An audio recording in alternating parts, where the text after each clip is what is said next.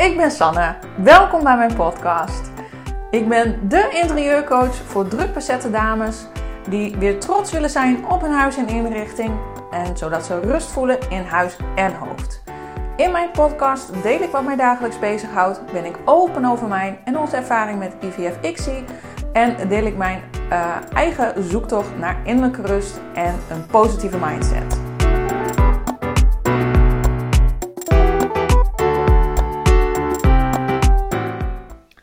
Zojuist heb ik even heerlijk een podcast opgenomen en ik zit zo lekker in de flow dat ik dacht, nou, ik ga ook meteen een podcast opnemen over ons traject. Um, want stiekem zijn we daar alweer mee bezig. En uh, ik deel het niet op het moment zelf. Dat vind ik prettig om voor mezelf te houden. Maar ik vind het wel heel erg leuk om uh, te delen hoe het nu gaat. En dat je dan uh, straks um, als de tijd daar is, dat ik dan um, ja, deze podcast online ga zetten. Want uh, ik zal je even meenemen in ons verhaal. Wij zijn uh, vorig jaar na de buitenbaarmoedelijke zwangerschap. Um, werd ik binnen zes weken alweer ongesteld. Dus dat was super mooi. Toen herstelde mijn cyclus.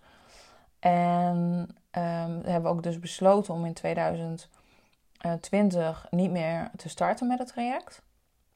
En ehm, daar hebben we ons ook aan gehouden. We zijn nog wel bij het ziekenhuis geweest voor een evaluatiegesprek. En het fijne was ook dat ze zei van.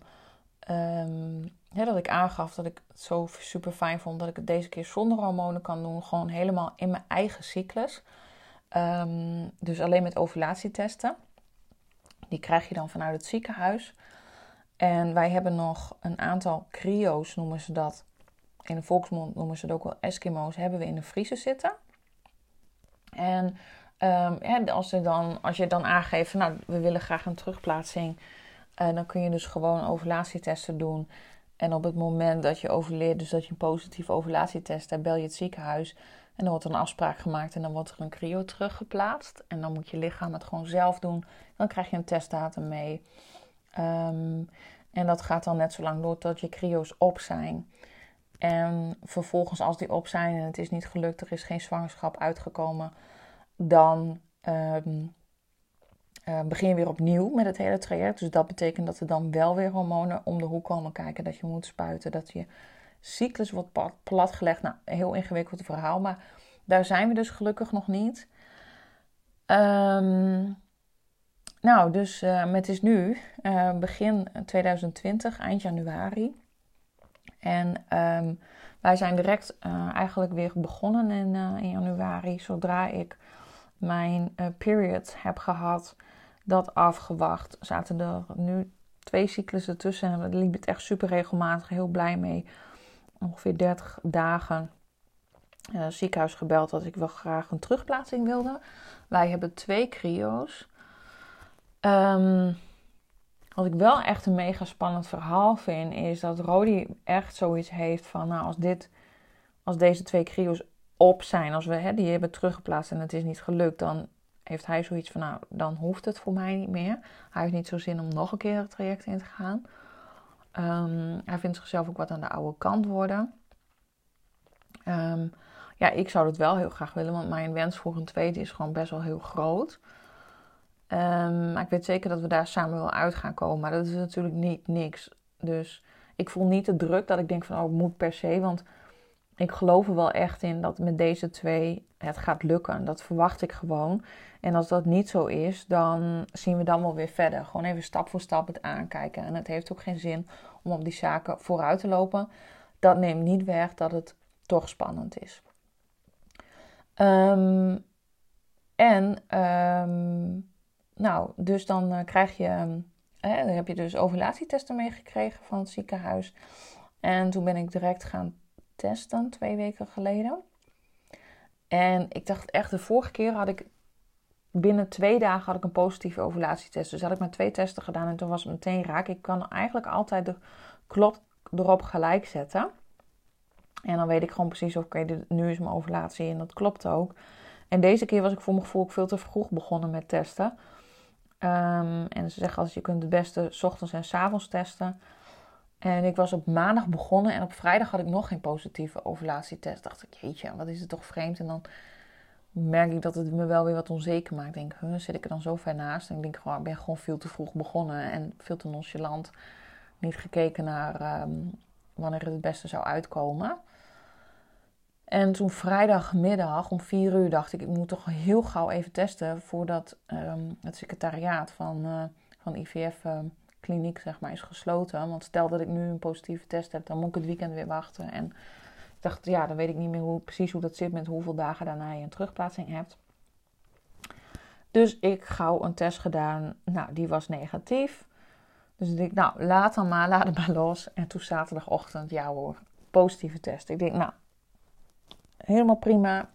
Ik bel gewoon maandagochtend, uh, zodra ze open zijn, bellen ik en dan uh, hoor ik wel wanneer de terugplaatsing is. Nou, dat gedaan en um, ondertussen ook bedacht dat ik denk van, oh ja, de vorige keren toen we in het traject zaten, toen heb ik, zat ik er echt helemaal in. Allemaal boeken over gelezen van hè, hoe zorg je ervoor dat je zwanger bent en blijft. En wat, wat voor supplementen kun je slikken. En hoe zorg je ervoor dat die innesteling goed gaat. En trouwens een heel waardevol boek over gelezen. Daar heb ik super veel aan gehad.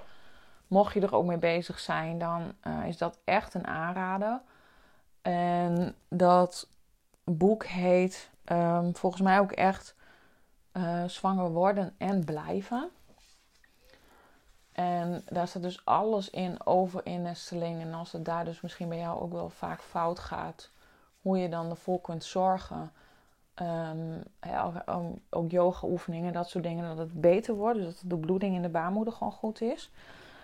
Um, en uh, daar stond ook in, en dat vond ik echt wel shocking eigenlijk, dat koffie echt heel erg slecht is. Want dat, zijn, dat is adrenaline wat je neemt en je lichaam krijgt er stress van, dus dat is dan daarmee bezig.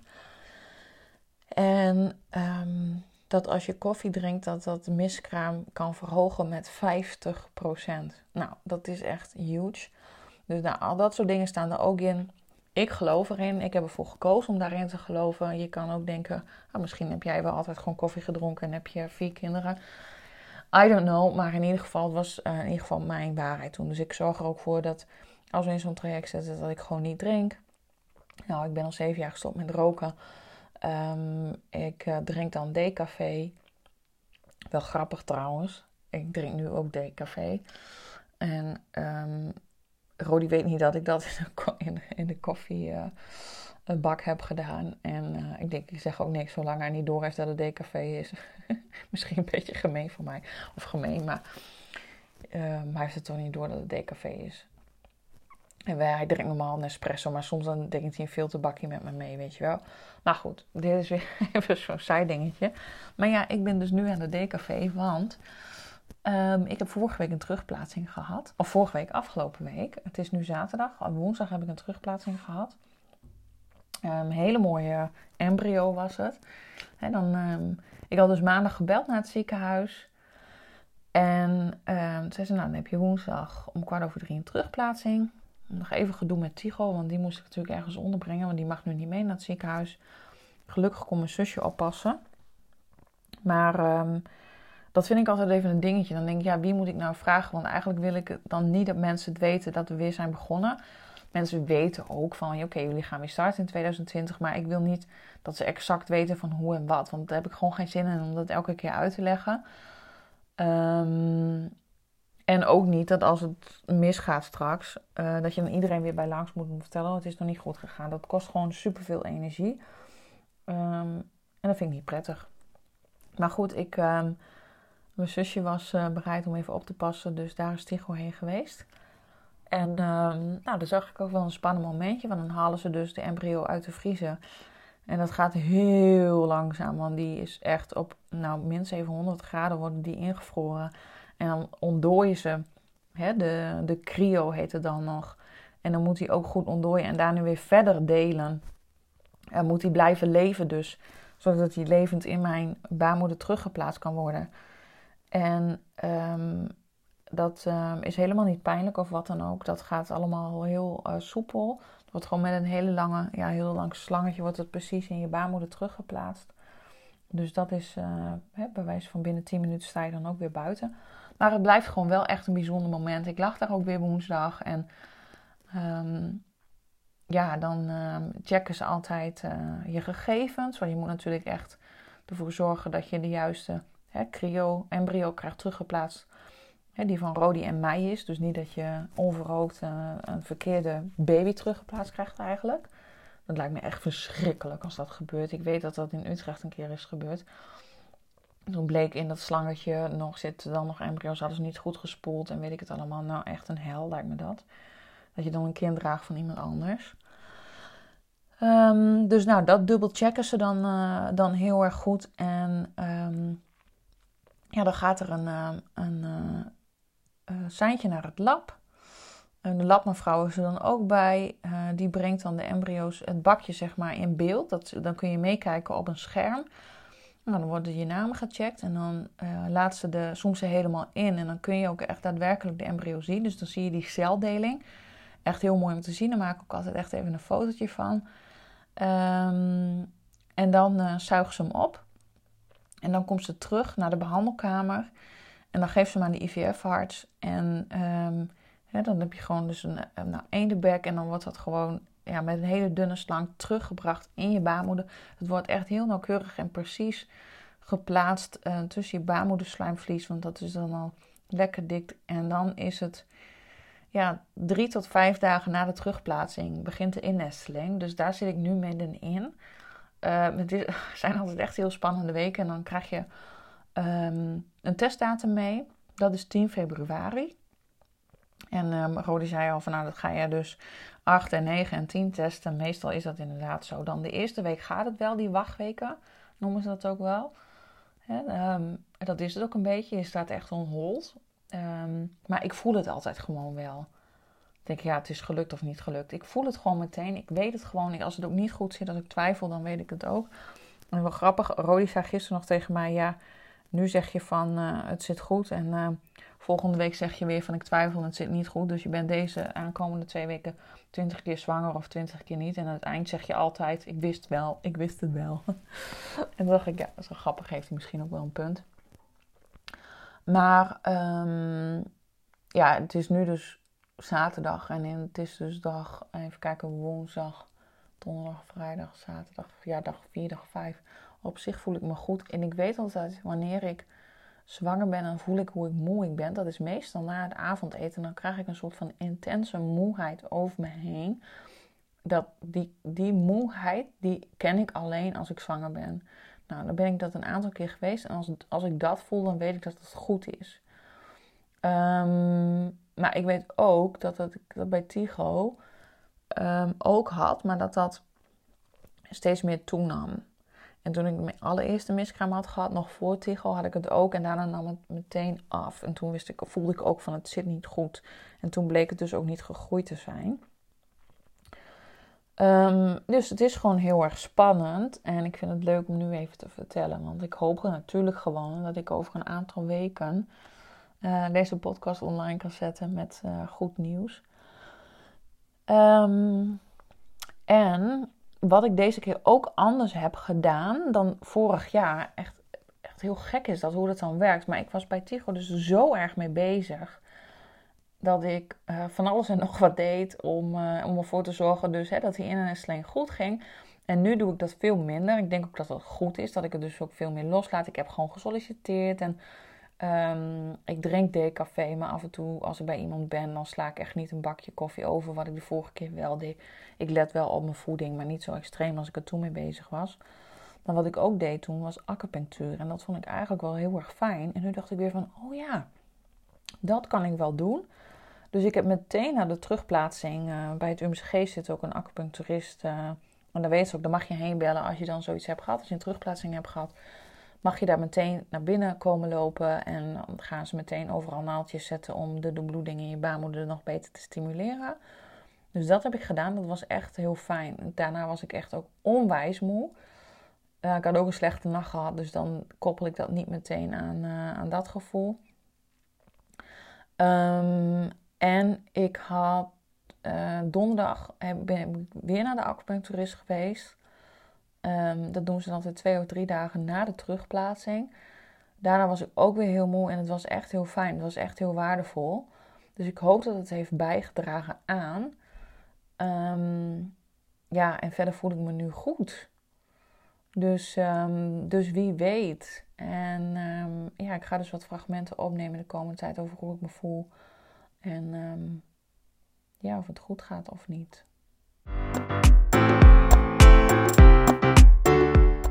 Nou, inmiddels zijn we twee weken verder um, na de eerste week van de terugplaatsing. Dat betekent dat we even een stap in de tijd maken. Precies een week na de terugplaatsing uh, was ik jarig, of um, zes dagen na de terugplaatsing. Dat was op een dinsdag. En um, het was een hele drukke dag. En ik had eigenlijk weinig tijd om te voelen, om, om stil te staan bij eigenlijk van alles en nog wat, wat er in mijn lijf gebeurde. Ik voelde wel dat er van alles gebeurde, maar um, ja, ik had, het gewoon druk met jarig zijn en uh, leuke dingen doen. Ik moest ook gewoon lesgeven, dus uh, ik had wel af en toe wat krampjes, maar nou, ik heb er ook niet te veel aandacht aan besteed. Ik heb een ontzettend leuke dag gehad en ben echt enorm verwend. En ja, was echt heel erg leuk. En um, de volgende dag op woensdag ga ik wel vaker even met Tigo boodschappen doen. En um, toen liep ik in, uh, in de supermarkt en toen dacht ik, ja, zal ik alvast een test halen? Um, of zal ik gewoon wachten en het wel zien gebeuren? Nou, um, ik heb weinig geduld wat dat betreft. En meestal dan test ik echt wel echt een week later. Omdat ik dan gewoon aan alles wel voel van dit is het wel of dit is het niet. En um, dus ik naar de kruidvat natuurlijk om testen te halen. Ik dacht, ja, ik wil toch zeker weten. En um, uh, of zeker weten is het dan ook niet. Maar dan denk ik, ja, dan ben ik te nieuwsgierig. En dan denk ik van, nou, ik wil, wil het gewoon graag weten. En ja, ik test dan zonder dat Rodi erbij is. En dat heb ik eigenlijk al... Nou, hoe vaak ben ik nu zwanger geweest? Um, even harder denken. De eerste keer, toen ging het mis natuurlijk. Toen kwam Tigo. Daarna ben ik twee keer zwanger geweest. Dus inmiddels ben ik iets van vier keer zwanger geweest. En meestal voel ik het dan wel van of het goed is of niet. En dit keer um, voelde ik dus eigenlijk niet zoveel. En toen dacht ik, ja, ik wil het gewoon even checken. Um, ja, zodat ik dan zeker weet of ik in de juiste richting zit te denken of niet. En ik voelde eigenlijk de eerste week dat ik tegen Roos zei, van, of het eigenlijk het eerste weekend na de terugplaatsing, dacht ik, nou volgens mij zit het wel goed, maar ik heb er nog ook heel weinig gevoel bij. En ik durfde eigenlijk ook nog niet zo te geloven. En laat eerst maar eens, hè, als, het, als het goed is, een echo. En dat we een kloppend hartje hebben. En dat hij op de goede plaats zit. Want ja, we hebben zoveel pech gehad steeds. Dat je ook eigenlijk niet meer durft te hopen. Um, ja, en uh, ja, ik wacht dan niet tot Rodi thuis is om samen te testen. Want Rodi, die gelooft het dan toch niet. Die zegt van, ja, weet je, het kan wel leuk en aardig zijn als je nu een uh, negatieve test hebt of een positieve test. Maar we moeten gewoon wachten tot de testdatum. Um, en um, dan kan ik ook pas officieel blij zijn. Dus die heeft daar helemaal niks mee. En die, die zegt ook van, nou, je test maar een en de ronde. Maar ik geloof het pas als je hè, op de testdatum daadwerkelijk een positieve test hebt of niet. Mm. Dus um, ik naar de kruidvat testen gekocht. En uh, het was alweer uh, in de middag. Ik dacht, nou, ik ga even een test doen. En um, ja, hij beleeft best wel lang, zeg maar, dat, dat ik niks zag. Maar ik denk, nou, zie, het, zit hem dus nog niet. Maar we zijn pas een week uh, na de terugplaatsing. Dus dat zegt ook helemaal niks. Maar ineens verscheen er een streepje. Dus een soort van onverwacht dacht ik van, oh oké, dus toch, ik ben dus toch zwanger. Maar het was voor het allereerst dat ik er totaal geen happy gevoel bij had. Dat ik niet, want bij de alle vorige keren dat ik had getest en dat ik een, een positieve test had, was ik echt wel excited en dacht ik, oh yes, het is gelukt en uh, um, helemaal blij. Maar nu dacht ik, oké, hij is positief, leuk. Maar we moeten maar even zien. Echt puur omdat ik gewoon nog heel gereserveerd ben van... ja, stel je voor dat het, dat het weer misgaat. Terwijl ik wel echt altijd heel positief denk.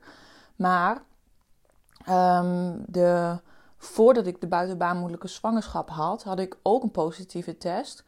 En echt een dag later werd ik ongesteld. Dus toen dacht ik echt van oké, je moet dus echt nergens meer op rekenen. Um, het streepje was wel echt heel duidelijk. En dat ik ook, uh, s'avonds toen Rodi thuis, was, zei ik van nou, ik heb nog een cadeautje voor je. Van kijk maar eens naar deze test. En um, ja, hij, hij keek er ook een beetje ongelooflijk naar. Zo ja, hm, hij is wel heel duidelijk inderdaad. En ik heb de um, uh, testen van uh, Tigo heb ik nog ergens bewaard in een doosje. Even vergeleken. En ja, was net zo duidelijk als toen naar Tigo. Want toen ik zwanger was van Tigo heb ik ook na een week getest. En toen was ik helemaal over de moon. En daar was zo super duidelijk. En dat was deze eigenlijk ook. En um, dus uh, Maro zei natuurlijk van nou, we, laten we nog even een week afwachten. Want we hebben de officiële testdatum was pas over een week. En ik ben er daarna eigenlijk ook helemaal niet meer mee bezig geweest. Mm. In die zin dat ik gewoon echt wel heel veel vertrouwen ook voelde. Dat ik dacht van oké, het is dus raak. Ik ben dus zwanger. Het is dus goed. Um, en toen heb ik in het weekend op zaterdag, dus dat was woensdag, dus een paar dagen later weer getest. Waar Rodi en Tigo bij waren. Ik zei, nou zullen we nog even weer kijken. Gewoon even dubbel check van nou is het er nog steeds. En toen was de streep echt al mega dik. Dat je denkt van ja, we kunnen er gewoon niet meer omheen. Dus toen waren we best wel een beetje blij. Maar nog steeds een beetje gereserveerd. Zo van nou oké, uh, hartstikke mooi. Um, maar goed, alle twee zoiets van nou we zijn pas echt... We kunnen pas echt misschien ons eraan overgeven aan het blije gevoel als we een, um, ja, een echo hebben met een kloppend hartje. En dat hij ook op de goede plek zit. Um, dus nou, oké, weekend voorbij. En toen was um, dus weer uh, een week later, dat was um, 10 februari, was de officiële testdatum. Rodi is gewoon naar zijn werk gegaan en um, s ochtends heb ik getest. En ja, was hartstikke raak. Dus ik heb meteen het ziekenhuis gebeld en uh, doorgegeven dat ik zwanger was. Nou, felicitaties natuurlijk. En nu staat de afspraak voor over twee weken. Dan ben ik net in de, zit ik in de achtste week. Dan hebben we onze echo. Um, op het moment dat ik dit uh, stukje van de podcast opneem, uh, zit ik uh, net in de zesde week. En ik begin, ik begin het nu wel spannend te vinden. Ik voel aan alles, aan mijn lijf, dat ik echt wel zwanger ben. En um, bij Tigo was ik echt s'avonds echt heel moe. Dat ik echt zo'n soort klap kreeg. Dat is echt een bepaalde moeheid die ja, die kun je gewoon niet omschrijven. Die, die voel je alleen als je echt als je zwanger bent. Um, en nu ben ik over het algemeen, um, zeg maar, voel ik gewoon dat mijn, dat mijn lijf wat vermoeid, dat ik wat vermoeider ben. Maar die, echt die klap, zeg maar, na het eten, die voel ik niet zozeer. En voor eerst vanochtend begon ik weer wat onzeker te worden. Dat ik dacht van, oh jeetje, hij blijft toch echt wel plakken. En het gaat toch echt wel goed. En het ontwikkelt zich toch wel. En ja, want ik heb dat natuurlijk eerder gehad, dat ik ook dat het goed zat, en, maar dat het hartje zich niet ontwikkelde. En dat de symptomen, zeg maar, um, ja, ook steeds wat meer afnamen hoe verder ik in de week kwam. Dus ik vind het nu wel heel spannend worden eigenlijk. En ik, we hebben dus over twee weken pas een echo. En ik denk uh, dat ik het ziekenhuis deze week wel even ga bellen om te vragen of we echt niet een weekje eerder kunnen. Want in de zevende week kunnen ze ook echt al wel wat zien. Gewoon om even te checken uh, of die op de juiste plek zit. En um, ik weet dat het lastig is dat je nog niet een hartactiviteit kan zien. Maar voor hetzelfde geld zien we die wel. En dan ben ik een week eerder gerustgesteld. Uh, misschien dat ik vandaag, in de, naarmate de dag vordert, ook wel uh, dat die onzekerheid ook wel wat afneemt hoor. Maar dat, dat is gewoon ding. Ik hoor er ook een beetje bij. Die je leeft eigenlijk van mijlpaal naar mijl, mijlpaal. En het is gewoon rete spannend. En um, echt um, ja, zorgeloos genieten.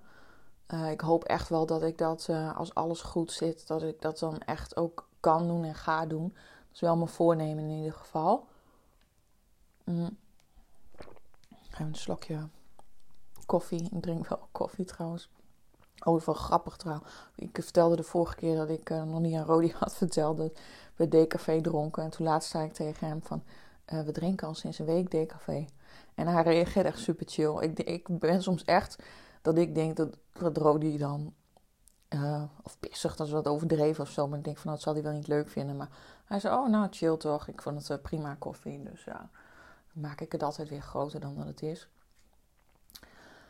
Maar... Um, ja, dus dat. Dus ik, ik vind het gewoon allemaal wel even heel erg spannend nu. En um, ik dacht ook van, oh, ik heb wel zin om straks mooie zwangerschapskleding te kopen. En het komt natuurlijk perfect uit. Want Tigo die is ook geboren in oktober. En deze is dan een paar weken later.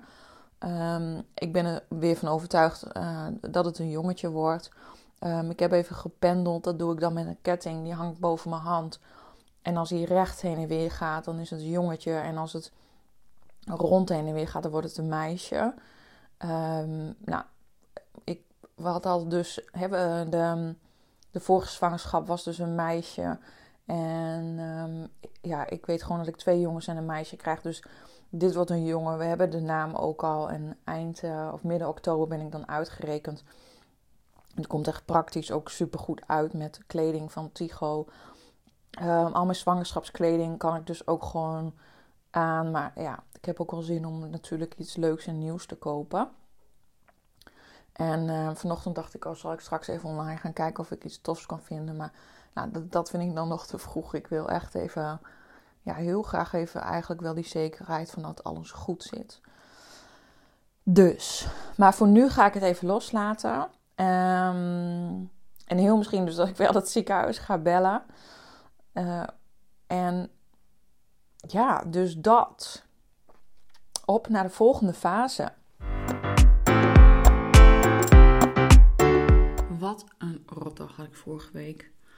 Ik heb meteen diezelfde middag nog het ziekenhuis gebeld om te vragen of ik een week eerder um, een zwangerschapsecho mag. Um, ik was het vertrouwen echt totaal helemaal kwijt. En um, ik was er echt van overtuigd van het hartje klopt niet meer. En uh, het zal me toch niet gebeuren dat ik weer een miskraam zou krijgen. Ik voelde zo sterk aan alles en meestal zit mijn gevoel er niet naast. Fingers crossed hoop ik wel deze keer. Maar um, het kwam ook een beetje omdat ik um, bij de eerste miskraam toen merkte ik ook heel snel, zeg maar, dat de zwangerschapskwaaltjes, vooral de moeheid, waar ik al eerder over sprak, dat die gewoon afnam in plaats van dat dat toenam.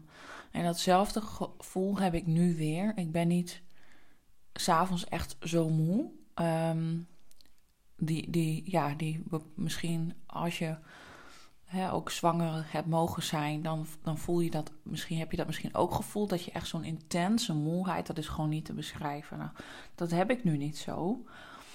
En ik weet natuurlijk dat elke zwangerschap anders is. Maar het voelde ineens zo van, nou, het gaat weer helemaal mis en de verkeerde kant op. Dus ik heb het ziekenhuis gebeld en gezegd: mag ik alsjeblieft een week eerder komen? Ook al kunnen ze dan nog geen hart, hartactiviteit zien in ieder geval zien of die op de juiste plek zit. En um, volgens mijn eigen berekeningen ben ik dan ook al uh, bijna zeven weken. Um, dus dat zou goed moeten zijn. En ik hoop dat we natuurlijk wel ook hartactiviteit gaan zien. En heel raar, echt een paar dagen later, we vragen ons aan Tigo van... Hè, waar is de baby? Of uh, wil je een broertje of een zusje? En dan zegt hij altijd, broertje, zusje, allemaal. Ik wil het allemaal. Echt heel schattig. En um, deze keer wees hij naar buiten. En toen zei hij, baby is buiten, die is aan het dansen. En op dat moment, zeg maar, dat was een dag nadat ik me zo slecht voelde... stond ik daar niet echt bij stil. Maar ik geloof echt wel in dat soort dingen. En toen in één keer, afgelopen week, bevlogen mijn aandacht. Ik zie, Tigo die heeft gewoon gezien dat het zieltje wegging. Het is er gewoon niet meer. Ik, het is gewoon en toen voelde ik me zo down, dacht ik, god vergeet me zeg. Het zal me toch niet weer gebeuren dat ik weer een miskraam zou krijgen. Dat is gewoon echt, dat mag gewoon echt niet meer gebeuren. Ik zat helemaal zeg maar in de negativiteit en ik kon echt wel huilen. Niks, ik kon eigenlijk, wou ik het liefst in een hoekje kruipen en gaan denken van nou, weet je, ehm, het is wat het is. En toen dacht ik, oké, kom op San. Ehm, toen vond ik daar ook wel weer rust in. Toen dacht ik, nou oké, stel je voor dat het zo is dat ik weer een miskraam zou krijgen. Het zij zo, het is dan zo. Dat is dan waarschijnlijk mijn lot, wat ik moet ondergaan of wat dan ook. Ik weet het ook niet. En toen vond ik er in één keer weer rust in. Toen dacht ik, weet je, we zien het ook wel. Ik heb in ieder geval een week eerder een echo. En ehm, ik laat het los. En toen kon ik dat gelukkig heel makkelijk shiften. En het zal er vast ook wel bij horen van die ups en downs. En sindsdien voel ik me een beetje ehm, ja, gelaten. Ik ben wel. Ehm, het is nu dinsdag. Sinds zondag af en toe dat ik me gewoon echt niet lekker voel. En um, nou, zeggen wel dat je dan ochtendmisselijkheid moet hebben of zo. Nou, bij Tigo heb ik dat helemaal niet gehad. En nu gewoon dat ik in één keer zo heel gammel ben. Of in één keer van die hongerkloppen ook. Dus um, ik blijf positief. En wat ook wel heel mooi was, is dat ik, ja, um, als je me een beetje kent, dan is mijn, hè, mijn geluksgetal is 2. En ik zie ook vaak 2, 2, 2, 2 op de klok. En dan weet ik zeker hè, van alles komt goed. En mijn gebeden en mijn wensen zijn gehoord. Dat vind ik altijd heel fijn. En uh, van het weekend werd ik midden in de nacht wakker. En toen zag ik in één keer 444 op de klok. Dus ik had meteen ook even opgezocht wat het betekent. En dat was ook zoiets van: ja, je mag gewoon vertrouwen hebben op, um, op je intuïtie. Ik zal ondertussen even kijken of ik het weer kan vinden wat het precies betekende. En ik zag meer van dat soort getallen. En toen dacht ik: oh ja, weet je. Um, het, het komt gewoon goed. Het komt gewoon goed. Ik zie nu van 444 betekent um, dat je op dit moment in harmonie met de creatie bent en klaar om je diepste geheimen te ontrafelen. En dat je bewust bent geworden van je spirituele dimensie in en de energie in en om je heen. Um, nou, dat is wel heel mooi. En ik kwam nog meer tekenen tegen dat ik dacht van oké, ik moet gewoon vertrouwen houden. Ik heb een mooie card gekregen van Anna, wat ook uh, wat ook helpt. En um, ik denk misschien dat het ook gewoon. Um, omdat er al zo vaak wat mis is gegaan. Dat je denkt van nou het zal toch niet weer misgaan. Maar dat dachten we elke keer. En elke keer was er weer iets wat we totaal niet hadden verwacht.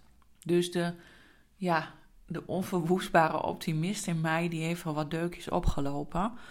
Um, dat is ook niet vreemd natuurlijk. Maar ik hoop gewoon. Uh, ja, van harte natuurlijk dat we donderdag een hele mooie echo gaan hebben. Dat alles op zijn plek zit en uh, dat de kleine een hartactiviteit heeft. Ik denk dat ik dan pas echt vol kan genieten van dat ik zwanger ben. Ja, dat denk ik. We zijn op weg naar het ziekenhuis voor de eerste zwangerschapsecho. Voelt alsof het erop of eronder is. Ik ben heel erg benieuwd. Ik ben op zich wel redelijk positief gestemd. Als het niet goed is, dan verbaast me ook niks. Maar goed, we zullen het zien. Op het moment dat Rodi en ik de parkeergarage inrijden, zeg ik nog tegen hem: Ik hoop dat dit de laatste keer is dat we om deze reden in ieder geval uh, naar het ziekenhuis rijden. En um, het is spannend. Wat ik zeg, ik voelde vorige week ineens dat ik dacht een enorme twijfel. Ik denk, oh nee, het zal toch niet dat het hartje niet klopt. Maar aan de andere kant heb ik ook wel vertrouwen. Maar nou ja, het is dus erop of eronder. En uh, we lopen binnen. En um, het is wel grappig trouwens, in de wachtkamer uh, van uh, de afdeling, zeg maar. Daar zitten uh, altijd meerdere stelletjes of vrouwen alleen. En er wordt altijd zacht gepraat. En dat is wat je herkent dat misschien wel bij de tandarts of bij de, of bij de huisarts vooral. Maar um, ja, ik doe dat eigenlijk nooit. Ik praat altijd gewoon hardop en ik zeg tegen iedereen goeiedag. Ook misschien ook gewoon om een beetje de, de stilte te doorbreken. En um, nou, we worden opgeroepen. En we gaan de kamer binnen en ik zie dat als eerste een jonge jongen staan. En het is natuurlijk een UMCG, dus Universitair Medisch Centrum. Dat betekent gewoon dat er artsen in opleiding zijn. En dat je ook weet als je daar naar binnen loopt dat er altijd het kan zijn dat de leerlingen meelopen, zeg maar. En eigenlijk heb ik daar nooit problemen mee gehad. Eén keer werd er aan mij gevraagd van vind je het goed als uh, hij of zij meekijkt. Dat was toen een zij. Dat vond ik wel heel fijn dat dat gevraagd werd. Want ze zei ook van ja, weet je, jullie vrouwen hier worden al zo vaak, zoveel van je gevraagd. En hè, er is al zoveel niet meer um, of normaal of intiem, of hoe moet je dat zeggen. Maar ja, je ligt zo vaak letterlijk bewijs van met je benen wijd, omdat er van alles en nog wat moet gebeuren. Um, dus de, je bent de, de gênantheid ben je wel een beetje voorbij. En uh, ja, bent het ook wel gewend dat je gewoon de ene naar de andere altijd hebt. Al zijn het meestal wel vaak hoor dezelfde gynaecologen en zo die meekijken. Dus je herkent als je er lang genoeg rondloopt wel de meeste mensen. En deze keer vroeg de, arts er niets over. En voor het eerst voelde ik dat ik dacht, oh, ik heb helemaal geen zin in. Zo'n jonge gast die weer mee loopt te kijken. Maar goed, ik heb er niks van gezegd. En um, het was ook wel prima. Maar het is gewoon dat je soms dan denk je, dan ben je echt gewoon moe. En denk je, ik wil, uh, ik, heb, ik heb geen zin dat iedereen meeloopt te kijken.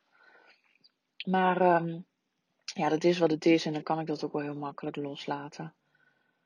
Nou, en toen uh, gingen ze kijken en het duurde eventjes. En dat is dan echt zo'n spannend moment, want dan moeten ze natuurlijk echt even zoeken en het goed hebben. En um, toen was daar een heel mooi vruchtzakje te zien. En een hartje die al klopt. En dat was al best wel heel vroeg. In de zesde week natuurlijk, net in de zesde week. Uh, maar ze zijn alles ziet er hartstikke goed uit. En um, dus we waren wel blij, maar we waren niet helemaal opgelucht of zo. Ik dacht van nou oké, prima. Um, volgende hobbel, zeg maar, overwonnen. Van oké, het hartje klopt in ieder geval, het zit op de goede plek. Dus dat is positief. En dan, nou, ben ik weer twee weken of zo rustig. En ze bood ook aan van, wil je naar, uh, uh, je mag nu hè, het, het gewone traject in, dus je mag gewoon nu naar een verloskundige toe. Um, wil je dat? Ik snap. Nou, dat vind ik eigenlijk nog niet heel prettig. Ik wil gewoon heel graag nog een keertje hier komen. Nou, dat begreep ze helemaal. Ze je mag echt wel vertrouwen erin hebben. Het ziet er allemaal hartstikke goed uit. En dat het hartje nu ook klopt, dat is echt een goed teken. Um, dat het nu al zo mooi zichtbaar is. Dus dat was hartstikke mooi natuurlijk. Maar ja, het voelde voor mij nog niet goed om het um, ja, gewone uh, circuit in te gaan, zeg maar. Dus we hebben een afspraak gemaakt voor uh, over twee weken. En um, ja, dan mag ik weer terugkomen. Dus ik ben benieuwd. Twee weken later, de tweede echo. Zitten inmiddels in week 8 en ook nu alles is weer goed. Het hartje klopt is er flink gegroeid. En uh, wel leuk, de arts zei ook van, uh, laten we eens even kijken waarom je zo moe bent. Hè? Wat de reden is dat je zo moe bent, want dat ben ik. Ik had het bij Tigo ook. Vooral als ik dan uit mijn werk kwam. En dan na het eten kreeg ik echt een mega inkakker. En dan lag ik echt om 7 uur al op bed. En dan was ik echt helemaal kapot. Nu heb ik het ook. Ik ben moe. Ik lig ook op tijd op bed. Dezelfde bedtijden als Tigo. Um, nu niet in één keer dat ik het s'avonds krijg. Maar dat ik echt gewoon de hele dag door een beetje moe ben. Niet meer dat gevoel dat de man met de hamer langskomt. Maar wel van nou ik heb veel slaap nodig. En als ik dan op mijn bed lig. En mijn hoofd het kus raakt. Dan uh, ben ik ook meteen uh, weg. Dus, um, nou, alles is dus weer goed. En um, de arts die vraagt ook, uh, van hebben jullie het al aan mensen verteld? En hij zegt nee. En ze zei, je mag echt wel, uh, dat mag je echt wel doen. Het ziet er echt heel goed uit. Het is goed gegroeid. Het hartje klopt mooi. Dus heb er vertrouwen in. En um, komt goed. Dus dat is super fijn. Toch zijn we alle twee nog niet helemaal over de moon. Dat we denken, oh ja, het is zover. ik vind het ook wel jammer dat ik dat hele blije gevoel niet heb. Maar het is ook wat het is. En uh, Rodi heeft precies hetzelfde. Die heeft ook zo van, nou fijn, alles goed is. Maar nou maar weer de volgende stap. En um, ik denk dat het toch ook te maken heeft met alles wat er is gebeurd natuurlijk. En dat je dan een soort, een soort van natuurlijke zelfbescherming, dat dat het is. En um, ze zegt ook weer van je mag het, uh, je mag het uh, traject in, of het traject, het gewone uh, leven wat de meeste mensen hebben als ze uh, in verwachting zijn dat ze dan de verloskundige bellen. En dus je mag de verzekering bellen om een kraampakket aan te vragen en alles. Nou goed, ik vind het nog wel even prima. Maar ze zegt van heb echt vertrouwen en het is helemaal goed. Dus nou, met dat idee ook hartstikke fijn gaan wij, uh, verlaten we het ziekenhuis. En van, nou dan moet ik toch maar een afspraak maken bij uh, Lafie. Bij de verloskundige waar ik ook heb gezeten met Tigo. En um, daar kan ik um, twee weken of zo later alweer terecht. Ik weet het niet precies, dus iets later als ik deze podcast opneem. En um, ja, heel fijn eigenlijk. Uh, het is ook wel een soort van rust. Van nou, alles ziet er goed uit. Maar ja, wat ik zeg, dat hele euforische gevoel. Uh, dat is er nog niet bij. Precies als ik tien weken uh, zwanger ben, is de vrouw van mijn vaderjarige Kea. En uh, daar gaan we heen. En we hebben niet de intentie om het ze al te vertellen. We hebben zoiets van, nou, we wachten even tot het 12 weken is. Hebben we nog nooit gedaan bij een zwangerschap. Meestal was het bij de eerste test of als we een eerste echo hadden gehad, hebben we het meteen verteld aan familie en uh, vrienden. Daar zijn we nu dus een beetje voorzichtig mee. En um, als we dan uh, bij mijn vader zijn, dan uh, zijn we als enige er nog. En denk ik, ah, ik vind het eigenlijk toch wel heel erg leuk om alvast te vertellen. Dus ik zit Rodi een beetje te seinen.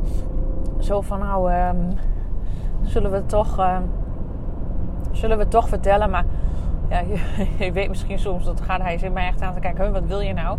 Dus dan app ik hem maar en dan, uiteindelijk zeg, zet ik het op de telefoon. En um, zei hij, nou dan vind ik het wel leuk om in ieder geval een Tigo te laten vertellen. En Tigo is heerlijk in de woonkamer aan het spelen. En dus Rodi gaat naar Tigo toe en zegt uh, tegen hem van... Nou, ga maar aan opa en oma vertellen dat je grote broer wordt.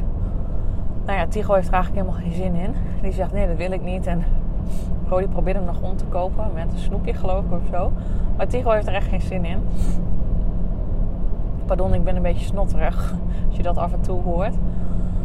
Maar, um, dus ik denk ook vaag, weet je, laat ook maar. Uh, Tigo is lekker aan het spelen en het komt wel. We, we zijn in ieder geval van plan om met Pasen, en dan ben ik 12 weken, om het aan Rodis ouders te vertellen. Dan uh, zijn we van plan om daarheen te gaan. Maar um, ja, dus wij zijn lekker uh, aan het kletsen. En mijn zusje komt binnen. En um, mijn broertje. Dus super gezellig. Het is eigenlijk een beetje weer als van oud. Zitten we met z'n allen uh, aan tafel. En ja, misschien niet echt coronaproef en niet op anderhalf meter afstand. Maar we zijn er eigenlijk allemaal zat van. En ik vind het gewoon heerlijk om even weer bij elkaar te zijn. Het voelt ook echt een beetje als een soort van kerst. Lang geleden dat we met z'n allen bij elkaar waren mijn oudste zus mist wel en, uh, en mijn schoonzusje. Maar uh, het is super gezellig. En uh, als iedereen binnen is en mijn neefjes en nichtjes zijn er ook, dan denkt Tigo opeens van hé, hey, ik vind het wel heel erg leuk om, om het nu te gaan delen. Dus Tigo die komt in één keer de keuken binnen en die zegt ineens: Ik word grote broer. Dus we alle familieleden kijken zo: huh, wat zeg jij nou? En uh, hij zegt het nog een keer, ik grote broer. En hij tikt ook echt iedereen, dat is zo grappig om te zien. Hij gaat iedereen bij langs. Ik word grote broer, ik word grote broer.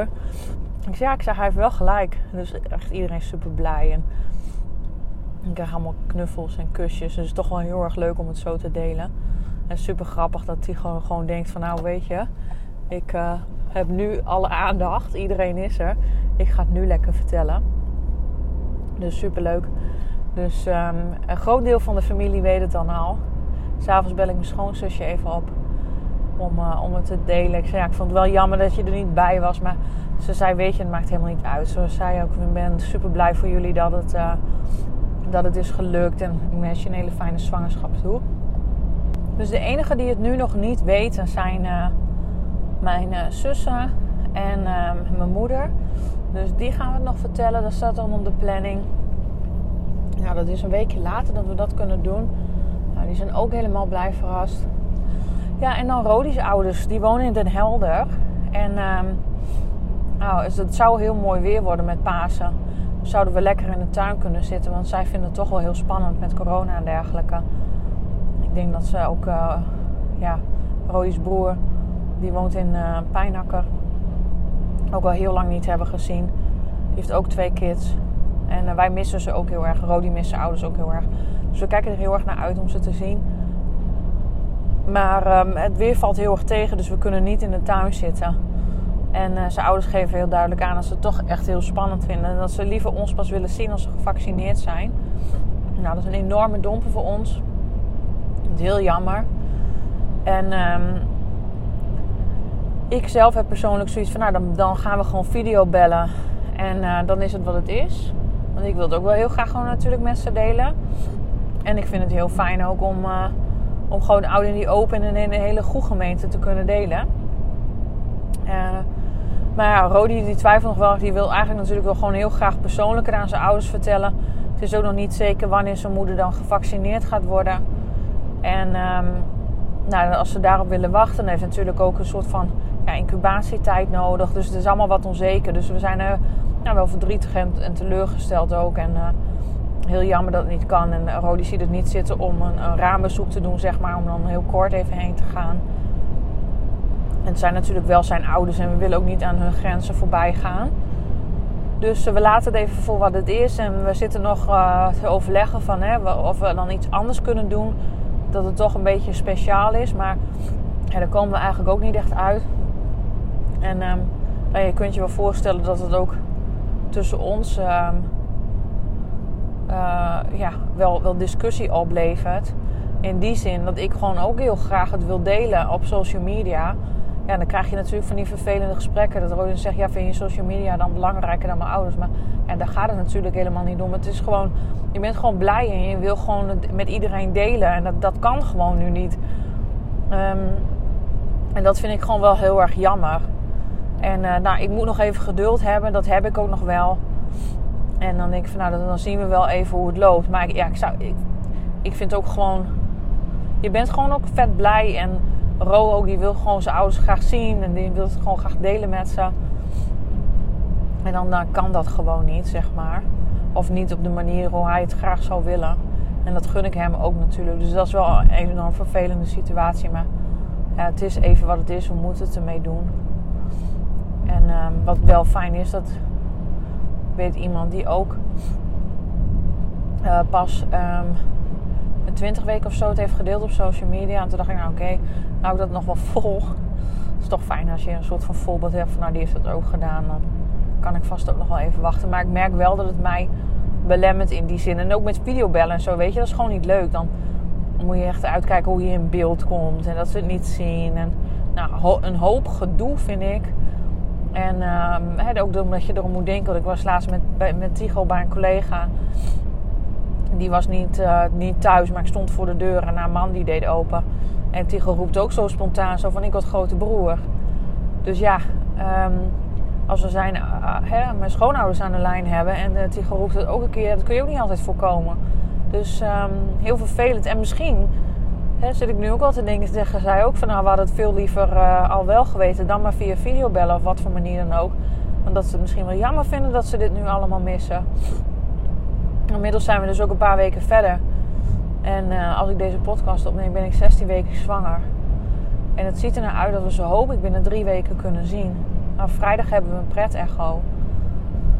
Kijk ik er heel erg naar uit. En dan gaan we ook even een leuk filmpje maken. Want dan gaan we, weten we uiteindelijk wat het wordt.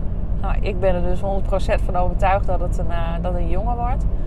Nou, en dat is ook zo'n spontaan moment. Dat ik gewoon jammer vind dat we dat dan ook niet met ze kunnen delen. Um, maar goed, het is ook even wat het is. En uh, wat ik al zei, wel grappig. Ik ben er dus echt van overtuigd dat we een jongetje krijgen. Uh, want al vanaf mijn dertiende doe ik aan uh, pendelen, zeg maar. Dat je dan... En alleen met dit hoor, met verder niet met andere dingen. Maar ik heb dat van mijn, ik heb dat van mijn tante geleerd. Mijn hele familie, zeg maar, aan mijn moeders kant, die is wel um, spiritueel. Ik had ook aan mijn moeders kant volgens mij een helderziende oom, of die daar in ieder geval wat mee deed. En um, dan pak je dus een ketting. En dat maakt niet uit wat voor ketting. En als er maar even een hangertje aanhangt. Dus hè, dat je een beetje zwaartekracht hebt. En dan houd je je ketting uh, een paar keer langs je hand. Dus dan doe je hand zeg maar open naar voren. hou je die met je um, handpalm naar beneden. En dan uh, met je andere hand pak je het kettingje aan de bovenkant vast. En dan doe je het kettingje een paar keer langs je hand. Wrijf je die er langs, zeg maar. En ga je een paar keer heen en weer, van boven naar beneden. En dan hou je hem stil boven je hand. En als hij dan recht heen en weer gaat, dat is mijn geloofsovertuiging. En de, je kan soms ook zeggen van. Uh, bij mij is het dus zo van als, hij, als het kettingje recht heen en weer gaat, dan krijg je een jongen. En als hij een rondje maakt heen en weer, dan krijg je een meisje.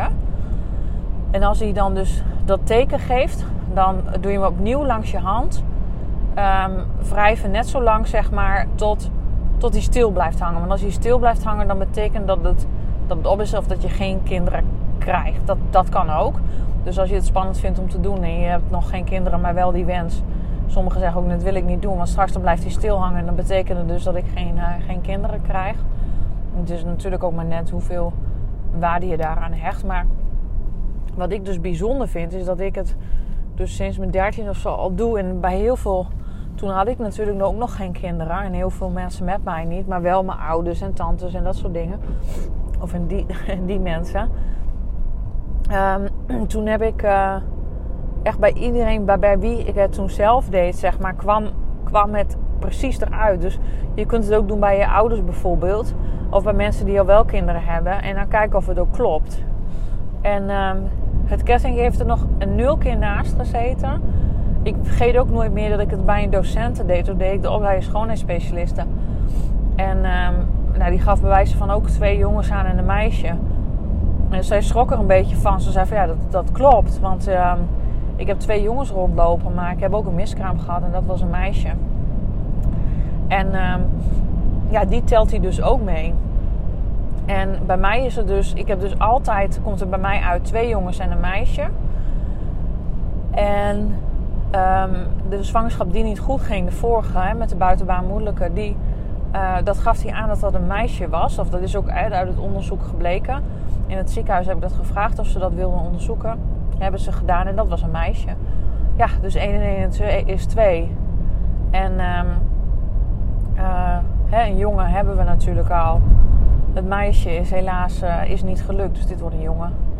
En stel je nou voor dat ik er totaal naast zit, dan, um, ja, dan moet ik misschien een andere geloofsovertuiging aanhangen. Maar uh, dit is voor mij zo klaar als een klontje.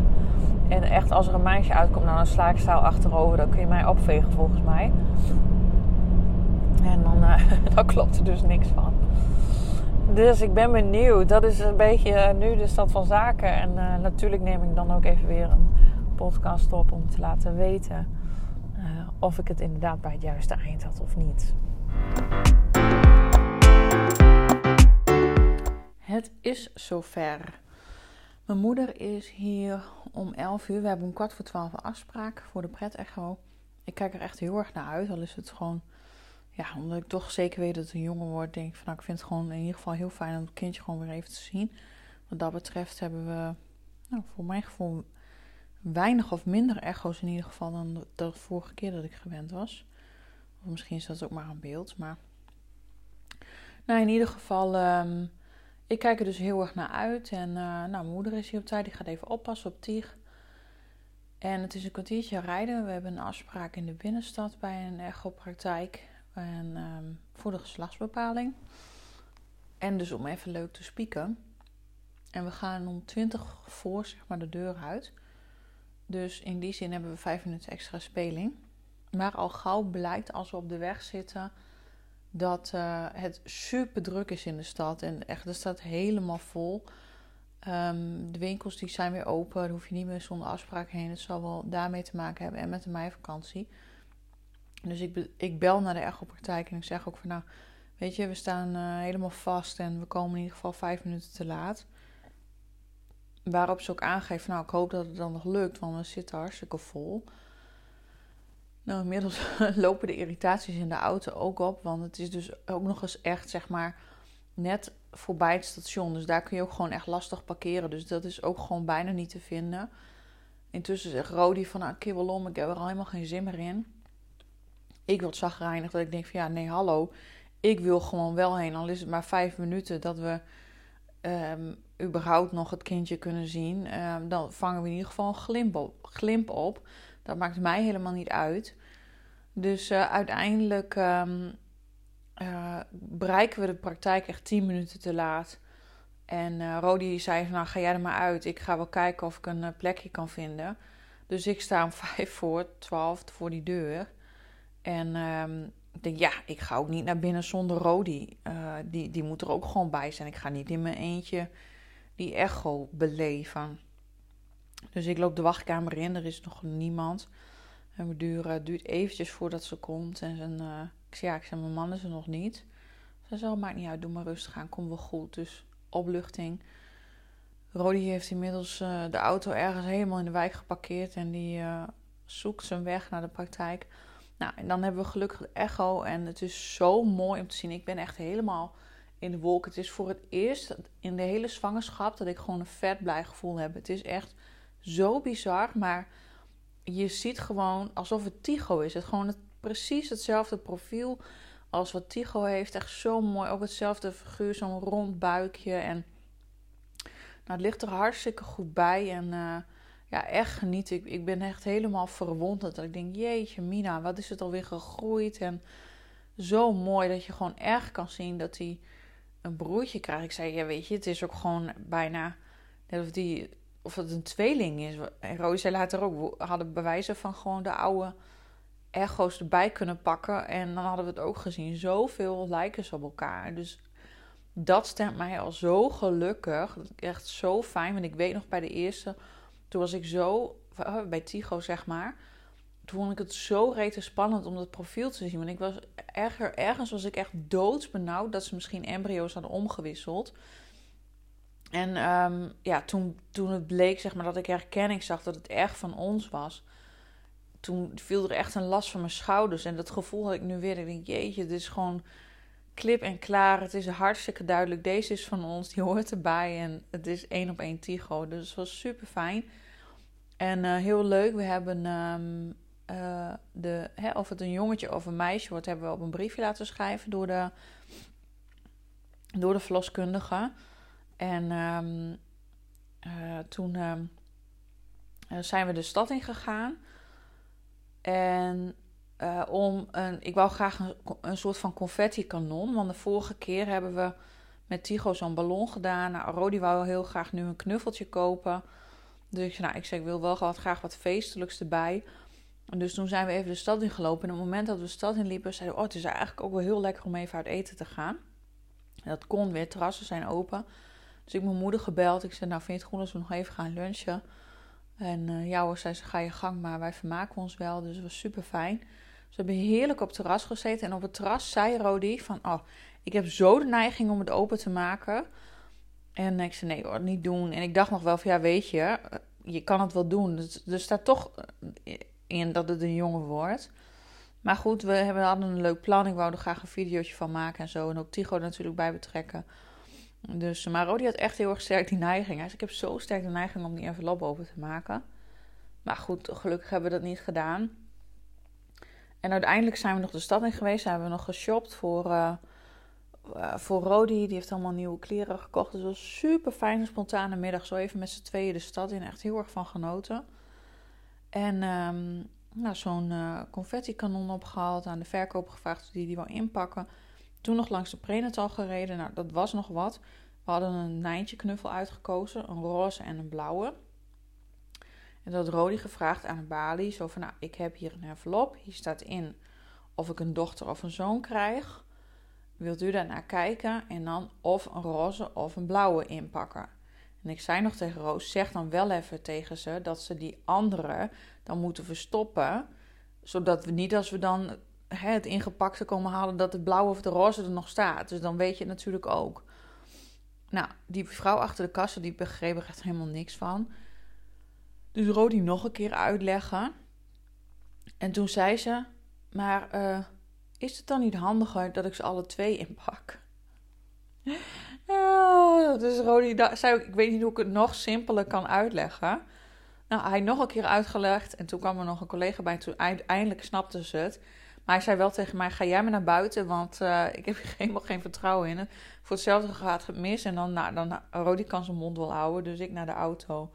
Nou, cadeautje meegenomen. En ik zei ook: Oh, het is maar goed dat jij um, hem vastpakt. Want als ik gewoon. Want de twee verschillende waren zeg maar twee nijntjes. Maar één had een textuur en de ander niet. Dus ik weet zeker dat als ik het pakketje had vastgehad. Dan had ik die textuur gevoeld en dan had ik het ook geweten. Dus um, het was maar goed dat Ro het had geregeld, dus wij naar huis. Nou, en um, uiteindelijk uh, gingen we dus zitten met z'n allen. Om, um, ja, om, de, uh, om het cadeautje uit te pakken. En uh, zei, nou, ik wil een broer. We gingen zitten. En mijn moeder die filmde met mijn telefoon. We hadden de camera neergezet. En heel toevallig, we waren allemaal in het blauw. Dus ik dacht, nou, weet je het is gewoon straks zo klaar als een klontje. En ik weet nog dat ik in de auto stapte. En dacht ik, ja, 1% hoop heeft mij dat het een meisje wordt. Maar ik dacht, nee, zal niet doen. Want dan ben je weer teleurgesteld. En uh, dat wordt een jongen. Het is gewoon hartstikke duidelijk. Dus um, Tigo die pakt het cadeautje uit. En je zult het niet geloven, je het al. Het was een roze knuffel. Ik kon echt, als ik er nu ook weer aan terugdenk, ik, kon, ik kan het nog niet geloven. Ik krijg dus gewoon een meisje. Echt, het is zo bizar. Ik was zo blij. Um, ik heb het gedeeld op mijn, op mijn Insta-stories, dus check het filmpje even. Super leuk om te zien. Maar ik kan, het, ik kan er gewoon niet bij. Ik denk, hè, ik ben helemaal een soort van mindfuck is dit. Ik denk, hè, check die echo ook even. En wij checken en de echo van Tigo erbij. Van ja, dat zag je super duidelijk dat het een jongen was. En ja, hier inderdaad, dan zie je twee streepjes. Maar ik zei, oh mijn god, ik, ik was gewoon... Ik was zo intens gelukkig. En niet dat ik niet blij zou zijn met een jongen. Want daar had ik gewoon op gerekend. En ik dacht, ja, ik word een jongensmama. En uh, ik, ik krijg gewoon echt een mannengezin. Waarbij ik de vrouw ben. En nou, Rodi draagt me al op handen. Dus dan word ik echt zo'n zo'n moeder van die jongens, weet je wel. En um, nu in één keer een meisje. Ik dacht, ik moet gewoon, ik moet er nog aan wennen. Ik weet nog, ik was gewoon laatst bij een vriendin. Die heeft drie meiden. Of vier zelfs, die heeft vier meiden en één zoon. En die waren met z'n allen aan het knutselen en het tekenen, aan het friemelen. En dan even van die strijkraaltjes en weet ik het allemaal. Dacht ik, toen dacht ik nog, zo schoot door mijn hoofd. Ja, dat is dus iets wat wat bij mij nooit zou gebeuren, want ik krijg twee jongens. Dat wordt echt een heel ander gezin. Niet dat je dat niet met jongens kan doen, maar je snapt vast wel wat ik bedoel. En niet dat ik daar jaloers op was of zo, maar ik dacht gewoon van ja, dat is wat je doet met meisjes. En dat zal ik nooit gaan doen, want ik krijg gewoon twee jongens. En ik heb ook gewoon, um, nu inmiddels vier jaar geleden, toen ik die eerste miskraam was, ik was er zo van overtuigd dat dat een meisje was. Toen heb ik echt zoveel verdriet gehad. Want ik dacht, dat is de enige kans op mijn meisje. Ik vergeet het nooit meer dat gevoel. Ik was zo intens verdrietig. Ik heb er zo om gerouwd. Ik dacht, nou, ik ga dus gewoon twee jongens krijgen. En dat meisje is gewoon niet voor mij weggelegd. En als ik er nu aan denk, dan kan ik wel weer een beetje emotioneel worden. Want ik dacht, ik heb het ook, ik had het echt afgesloten. Ik dacht, ik ga een jongensmama worden. En nu krijg ik een meisje. En nu kan ik het gewoon niet geloven. Dat ik denk, ja, echt, misschien vind je het hartstikke stom. En dat ik denk, nou, eerst die 20 weken er gewoon maar. Want het was dus nu met 16 weken. Ze kunnen tegenwoordig al vanaf 14 weken zien. Maar goed, uh, wij, hebben iets langer gewacht. Dat zeiden ze ook in die echopraktijk. Dan kunnen we toch nog iets meer met zekerheid zeggen. En het was ook gewoon zo bizar. Want ik ging er niet heen om per se dat geslacht te weten. Want voor mij was dat zo klaar als een klontje. Ik wou gewoon heel graag baby even zien. En nu blijkt dat we een meisje krijgen. Ik dacht, nou, dit is echt. Het gaat mij echt de pet te boven. En het is zo mooi. En, maar ik durf het gewoon nog ook weer niet te geloven. Ik denk, Jezus, eindelijk dat helemaal dat euforisch en blije gevoel. Maar toch zit die reserve erop dat ik denk, ja, oké. En um, nou ja, we moeten het gewoon maar even zien. Rodi heeft het al wel helemaal. Die is helemaal ding van ja, weet je, dat kan niet missen. Die heeft die twee echo's, dus van Tigo en van nou, eh, onze dochter dus nu vergeleken. Ik vind het ook zo bizar om te zeggen onze dochter. En ik, ik kan me het gewoon niet voorstellen. En het is ook gewoon, als, ik heb gewoon drie jaar lang geloofd dat het niet een optie was. In, dus het is zo'n raar gevoel. Ik weet nog dat vorige week woensdag op afscheid in Leeuwarden, toen zei iemand... Ze hebben ons verteld dat het een, uh, uh, een jongen zou worden of net andersom. En uiteindelijk was het bij de geboorte een meisje. Tijdens de eerste uren kon ik, was ik gewoon helemaal flabbergasted. Want ik was zo ingesteld op een jongen. En er kwam er toch een meisje uit. Dacht ik, jezus, dat lijkt me echt bizar. Maar ik heb zo'nzelfde gevoel nu. Dat ik dus altijd heb gedacht van, er komt een jongen. En we krijgen gewoon nu een meisje. En natuurlijk ben ik vet gelukkig. Want het is de, mijn diepste wens. Dat ik denk van, ja... Een vriendin van mij zei het ook tegen mij. Ze zei, ik wist duizend procent dat jij een meisje zou krijgen. Want jij jij, jij hoort gewoon een meisje te krijgen. Soms dan heb je dat gevoel gewoon bij mensen. Ja, je bent echt een jongensmama of een meisjesmama. Misschien slaat het wel nergens op, vind je. Maar ik geloof er wel een beetje in. En ik denk van, oké, ik word dus ook een mama van een meisje. Dus ik ga knutselen. Echt. Ik, wat ik zeg, ik word er gewoon emotioneel van. Ik denk, jeetje, is het echt? Is het echt zo? Is het echt voor me weggelegd? Ik ben zo blij. Maar ik durf het ook gewoon niet goed te geloven. Dat ik denk, jeetje, is dit mij gegund? Het is zo, het is zo mooi. En zo onwerkelijk. En echt heel bizar. Ik dacht echt zaterdagavond, het is nu zondag. Vrijdag was de echo. Het betekent dus dat ik echt nog positiever over mezelf moet zijn en een positief zelfbeeld moet hebben. Want ik ga een meisje opvoeden. En het stomme, natuurlijk moet je dat ook doen bij een jongen. Maar het is alsof je dan nog meer een soort van spiegel voor gaat krijgen. En ehm, echt heel bizar. Ik, ik zei het tegen Ro. Of ik zei het niet tegen Ro. En Ro die zegt die volgende dag tegen mij. Ik vind het zo mooi dat hij dat zei. Hij zei, ik wil dus straks, of eigenlijk al nu niet meer. Hij zei: Ik wil nooit meer wat over horen. Over dat je jezelf te dik vindt, of lelijk, of um, dat je op dieet gaat. Er komt geen dieet hier ooit meer in het huis. En ik was zo dankbaar dat hij dat zei. Dat ik zei: Ja, ik had echt precies hetzelfde. En het is gek dat je dat misschien bij een meisje meer hebt, maar ik voel zoveel meer daarin dan verantwoordelijkheid en ook een stukje kwetsbaarheid. Dat je denkt van, oh, ik moet dus een vrouw gaan opvoeden. En als ik dan aan mijn eigen leven denk. Um, wat voor gekkigheid ik allemaal al heb uitgehaald. En ik ook hou mijn hart ook vast. Maar goed, het is gewoon... Um, het is gewoon niet te bevatten. het is ook gewoon nu voor het eerst dat ik er helemaal emotioneel van word. En uh, ja, ik... Uh, ik weet gewoon niet wat ik moet zeggen. En uh, ik, wat ik zeg, het enige wat ik kan zeggen is dat ik super gelukkig ben. En ja, gewoon uitkijk naar die 20 weken echo.